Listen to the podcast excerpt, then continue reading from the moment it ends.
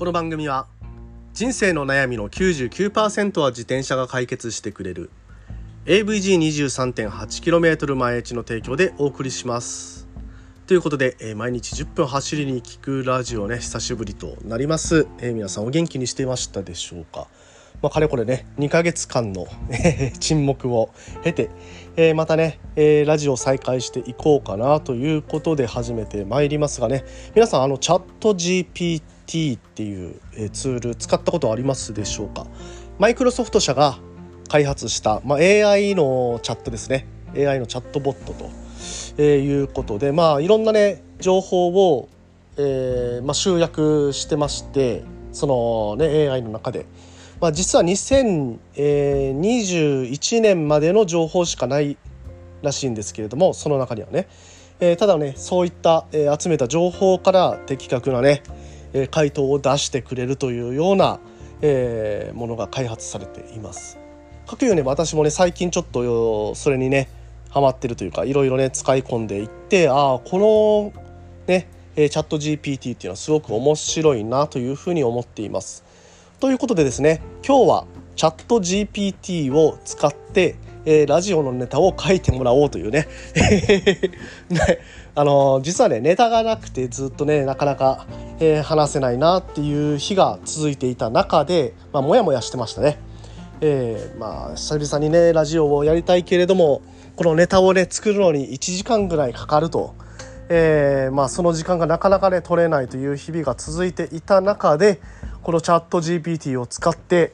えー、ネタをねパパッと作ることができるのではないかということでね、えー、じゅっぷんぐらいかかって、えー、ちょっと作ってみたネタを今日はね発表して、まあ、披露してみたいと思いますので、皆さんお楽しみにしていただきたいと思います。ちなみに、えー、内容についてはですね、自転車のマルチツールについて、うん、自転車のマルチツール何を選んだらいいのという話をしていきたいと思います。それではね本編いきましょう。Check it out。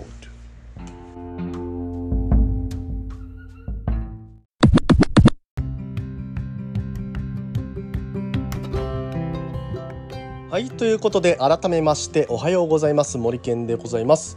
えー、沖縄で自転車ツアーのツアーガイドですとか、えー、自転車サークルの運営して、えー、そして エーティー ツアーのコーディネーターなど、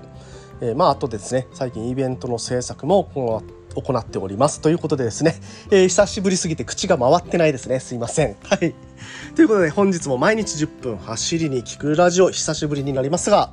えー、始めてまいりたいと思っております。ということでね、えー、初めにの、えー、ところでもちょっと話しましたけれども、今日はね、えー、チャット ジーピーティー さんに、えー、ちょっとね記事を作っていただきましたので、その記事をねえー、作っていただいた記事について、えー、話していきたいと思います。まあその記事の内容をねちょっとね読んでいきたいと思っております。今日はですね、まああの自転車のマルチツール、これをね選ぶ際に、まあ、どういったことに注意したらいいのかなとか、まあ実際ねどういうマルチツール、その、えー、どういうところに注意したらいいのかということを踏まえた上で、どういうマルチツールがいいのか。えー、おすすめなのか、そこまでねちょっと話ができるかなと思っております。はい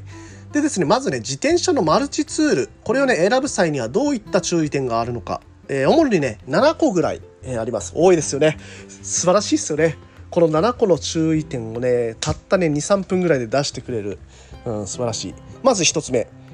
多機能性、はい、できるだけ多くの機能を備えたマルチツールを選ぶことが重要ですと。えー、主要な機能には六角レンチ、スパナー、スポークレンチ、タイヤレバーなどがありますと。はい、で続いてサイズと重量ですね。マルチツールは携帯性が非常に重要です。そうですよね、自転車に積んで持っていかないといけないんで。で軽量でコンパクトなマルチツールを選びましょう。はい、でみっつめですね、質、はい、質も大切ですよね。長持ちする高品質なマルチツールを選ぶことが重要です。耐久性のある材料で作られたツールが望ましいです。でよっつめ、ハンドルの快適性、はい、ハンドルが快適でグリップしやすいマルチツールを選ぶことが望ましいです。まあ、あのグリップしやすくない、あのふにゃふにゃしてるとねなかなか、えー、こう回したいところ、ネジとかがね回らないというところがあるのでグリップ性ですね。で長時間の作業時に手首や手の疲労を軽減できると。まあ、マルチツールを使う際っていうのはですね、えー、主にねなんかトラブルがあった時しか使わないと思うんですけど、それがね意外とね長時間修理にかかることもありはします。はい、ただね、まあ、あの普段使いとしてはマルチツールではなくて普通のツールをね買うのをおすすめしますがね、あこれごめんなさい、書いてないことまで話しちゃうという、まあ、ここがねこういうふうに、えー、間間に自分の考えとかをね入れていくっていうのが、まあ、人の役割とこれからの人の役割となっていくのかなという、えー、そういうねなんかちょっと、えー、脇にそれた解説も、えー、入ってしまいますが、まあ、続けていきます。互換性、えー、いつつめ互換性ですね。自転車によって使用するボルトやナットの種類が異なるためにマルチツールが自転車に適合するかどうかを確認することが重要です。はい重要ですね、えー、むっつめ収納方法と、えー、マルチツールは収納方法も重要です。バッグ、ジャージのポケット、自転車に取り付けるためのホルダーなど便利に収納できる方法を選ぶことが重要です。で、えー、ななつめ最後ですね、価格と、えー、マルチツールは価格帯が広いため自分の予算に合わせて選ぶことが重要です。ただしね高品質なマルチツールは長期的に見るとコストパフォーマンスが高いことがありますと。はい、えー、いうことでね以上ななつね、えー、多機能性、えー、ふたつめサイズと重量、みっつめ質で、よっつめハンドルの快適性、いつつめ互換性で、むっつめ収納方法がいいものがあると。でななつめ価格と、えーまあ、コストパフォーマンスですね。で、えーまあ、上記を踏まえた上でねこのななつを踏まえた上でコストパフォーマンスに優れるおすすめのマルチツールというものが、えーね、紹介されましたのでこれをね、えー、せっかくなので紹介していきたいと思っております。はい、でですね、まあ、コストパフォーマンスに優れるマルチツールとしてはねこういったものがあります。えー、これはね主にねみっつありますのでねこのみっつのねどれかを、えー、購入を検討されるとね結構ねえーまあ、コスパ的にもいいで、あのー、携帯性にも優れて扱いやすいものっていうのが選べるのかなというふうに思います。はい、でまずひとつめですね、トピークのアリエンツー、アリエンアリエンツー、呼び方がねこれでいいのかちょっとね英語なので分からないんですけれども、えー、ちょっとね調べながら、はい、やっていきますね。はい、これね、えー、マルチツールがいくつかな いちにさんしごろくななはち えーっとですね いちにさんしごろくななはちきゅうじゅうじゅうにじゅっこぐらいはついてますね。結構ねごっつい、えー、マルチツールになります。はい、うんえー、エンジニア金プラスチックボディ、キーレンチ、ディスプレイ、ディスクブレーキ用のレンチ、メガネレンチ、ミニペダルレンチ、えー、ドライバープラスマイナス、スポークレンチ、チェーンツール、チェーンピークツール、チェーンフック、タイヤレバー、ステンレス製ナイフ、栓抜き、えー、でね、まあ、これがねツーピースに分かれるということで、ね、結構充実した、えー、機能を持ったものになります。これ、ね、今ね楽天で見ると、えー、ななせんさんびゃくよえんですね。えーと、アマゾンだとごせんさんびゃくはちじゅうえん、えー、海外のサイトだとよんせんきゅうひゃくじゅうよえんですね。えーまあ、チャット ジーピーティー の参考価格はさんぜんごひゃくえん程度と、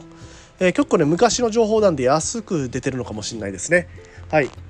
えー、このツールですね、六角レンチ、トルクレンチ、スポークレンチ、タイヤレバーなどを備えて高品質なスチールで作られていますと。また比較的軽量であれ取り扱いがしやすく耐久性が高いですと。えー、そういったツールとなります。えー、ではですね続いて続いてはですねえー、これかはい、えー、クランクブラザーズかクランクブラザーズの エムじゅうきゅう、 あシンプルな名前でいいですね。はい、クランクブラザーズ エムじゅうきゅう これも見ていきましょう。はい、まあ、マルチじゅうきゅうの エム らしいですね。はいまあ、じゅうきゅうというだけあってじゅうきゅうこのツールがついてるのかな。はいはいはい、まあ、ちょっと説明を読んでいきましょう。六角レンチ、トルクレンチ、スポークレンチ、タイヤレバーなどを備えて、まあ、スチールとアルミニウムの合金で作られています。軽そうですね。軽量である携帯性に優れ多機能なマルチツールです。価格帯は約よんせんえん程度です。はい、えー、モノタロウでよんせんきゅうひゃくきゅうじゅうえんとかで出てますね。はいはいはいえーと重さ重さは出てるのかな。重量がですね何グラム何グラムかっていうのを知りたいんですけどね。えっと、Amazon で見ると出てるのかな。で結構ね、やっぱりね、えー、この、あの